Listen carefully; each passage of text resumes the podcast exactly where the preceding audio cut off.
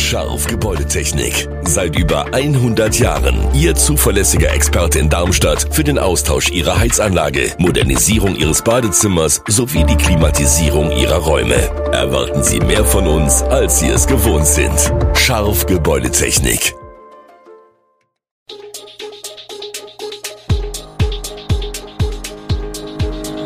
Gude, unser morgendliches News Update. Das Wichtigste aus Südhessen für Sie im Überblick. Guten Morgen aus Darmstadt an diesem 23. Februar. Ärger um Straßenreinigung in Darmstadt, Gewalt gegen Lehrkräfte in Hessen und S-Bahnen in Rhein-Main 2022 besonders unpünktlich. Das und mehr gibt es heute für Sie im Podcast. Seit Anfang des Jahres lässt die Stadt ausnahmslos alle Straßen in Darmstadt gebührenpflichtig reinigen. Auch dort, wo das bislang die Anwohner erledigt haben. Mit Umsetzung der Neuregelung bäumt sich nun erneut Widerstand auf bei Anliegern. Sie kritisieren, dass die Stadtkräfte nicht ordentlich kehren und Grundstücke teils doppelt abkassieren würden. Wir haben die Straße jahrzehntelang sehr gut gekehrt, sagt Ingrid Werner, die seit 1964 in der Palisadenstraße in Eberstadt lebt. Nun rappele jeden Mittwoch das Kehrfahrzeug bei ihnen durch, und danach sei es nicht so sauber wie unter ihrer Ägide. Ihren Gebührenbescheid hat die Rentnerin nun Anfang Februar bekommen. Sie soll 314 Euro im Jahr zahlen für 41 Frontmeter, die für ihr Eckgrundstück angesetzt wurden. Das seien völlig unnötige Ausgaben für etwas, das man gut selber machen könne, findet sie. Und angesichts der Inflation sei es noch problematischer, Bürgern zusätzlich Geld aus der Tasche zu ziehen. Wir wollen, dass das rückgängig gemacht wird, fordert Ingrid Werner, die mit einer Nachbarin rund 50 Unterschriften gesammelt und vor Wochen an den Magistrat geschickt hat. Eine Reaktion habe sie nicht erhalten. Wir gehen nach Weiterstadt. Ohne Nahversorger stehen derzeit rund 2000 Einwohner im Stadtteil Riedbahn da. Der nächste Supermarkt ist zwar nicht der im Darmstädter Hauptbahnhof, das ist das Kaufland an der Rudolf-Diesel-Straße. Aber fußläufig für die Menschen in der Riedbahn ist beides nicht und formell gehört das Kaufland zur Weiterstädter Kernstadt. Bislang war der nächste Supermarkt für den Stadtteil der Rewe-Markt im Einkaufszentrum Rüb 5, aber der hat nun geschlossen. Die Rewe-Gruppe hat den Mietvertrag auslaufen lassen. Das Einkaufszentrum will aber wieder einen Lebensmittelmarkt im Rüb 5 haben. Verhandlungen mit mehreren potenziellen Nachmietern liefen laut Rüb 5, Center Management. Namen könnten derzeit aber noch nicht genannt werden. Im Gespräch ist ein Theo von Tegut. Das Statistische Landesamt Hessen hat im Dezember 2022 die Abfallmengenbilanz für 2021 veröffentlicht. Insgesamt waren es durchschnittlich 464 Kilogramm Haushaltsabfälle pro Person in Hessen. Darmstadt liegt mit 411,2 Kilogramm unter dem Durchschnitt. Im südhessischen Umfeld wurde im Odenwaldkreis mit 494,2 Kilogramm pro Person am meisten Müll produziert. Aber warum liegt Darmstadt knapp 50 Kilogramm vom Durchschnitt entfernt? Auffällig ist, das Müllaufkommen ist in den Großstädten geringer als in den ländlichen Gebieten. Vergleicht man die angefallene Menge in Darmstadt mit den anderen Großstädten wie Wiesbaden mit 446,3 Kilogramm, sind die Unterschiede nicht sehr groß. Stadtsprecher Klaus Honold erklärt, im ländlichen Raum werden große Mengen aus Gärten über die Biotonne entsorgt. Hessens Spitzenreiter ist übrigens der Kreis Kassel mit 586,5 Kilogramm Müll pro Einwohner. Die S-Bahnen in Rhein-Main waren 2022 besonders unpünktlich. Der Rhein-Main-Verkehrsverbund RMV gab Anfang Februar die schlechteste Pünktlichkeitsstatistik der vergangenen Jahre bekannt.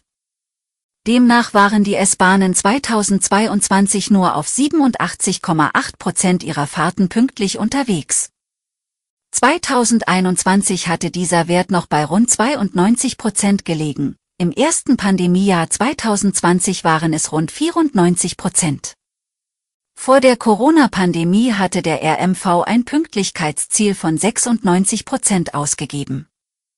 Offiziell gelten Züge als verspätet, die mindestens sechs Minuten nach der geplanten Ankunftszeit einen Bahnhof erreichen.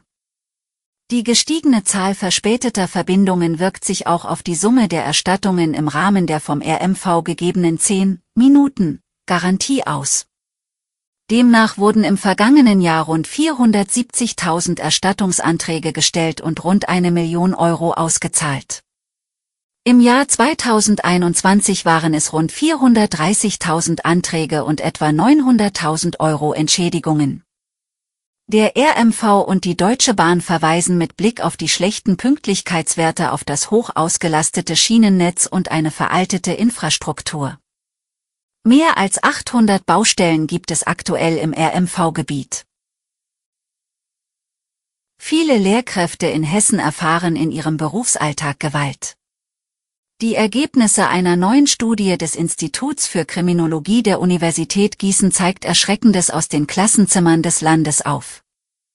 Laut der Kriminologin Britta Bannenberg sei häufig keine direkte körperliche Gewalt im Spiel, aber eine klare Bedrohung, wenn beispielsweise Stühle an die Wand hinter die Lehrkraft geworfen würden. Für die Untersuchung im Auftrag des Deutschen Beamtenbunds Hessen hatten 632 Lehrkräfte hessenweit in einer Online-Befragung 83 Fragen beantwortet. Befragt wurden Pädagogen aller Schulformen, aber nur Mitglieder des Deutschen Beamtenbundes oder angegliederter Fachgewerkschaften. Die Studie zeigt, Fast die Hälfte der befragten Lehrkräfte wurde während ihres Berufslebens bereits verbal oder körperlich bedroht. Rund 16 Prozent machten diese Erfahrung in den vergangenen zwölf Monaten. 73 Prozent wurden im Berufsalltag beschimpft oder beleidigt.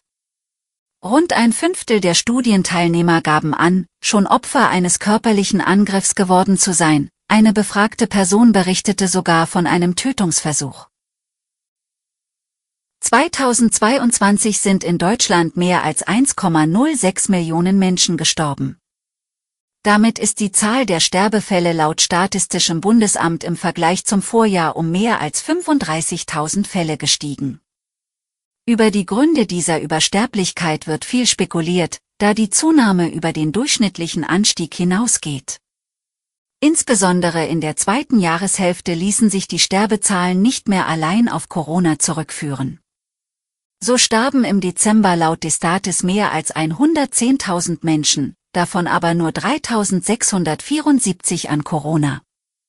Auch die Hitzeperiode im Sommer und die Grippewelle im Herbst haben Opfer gefordert.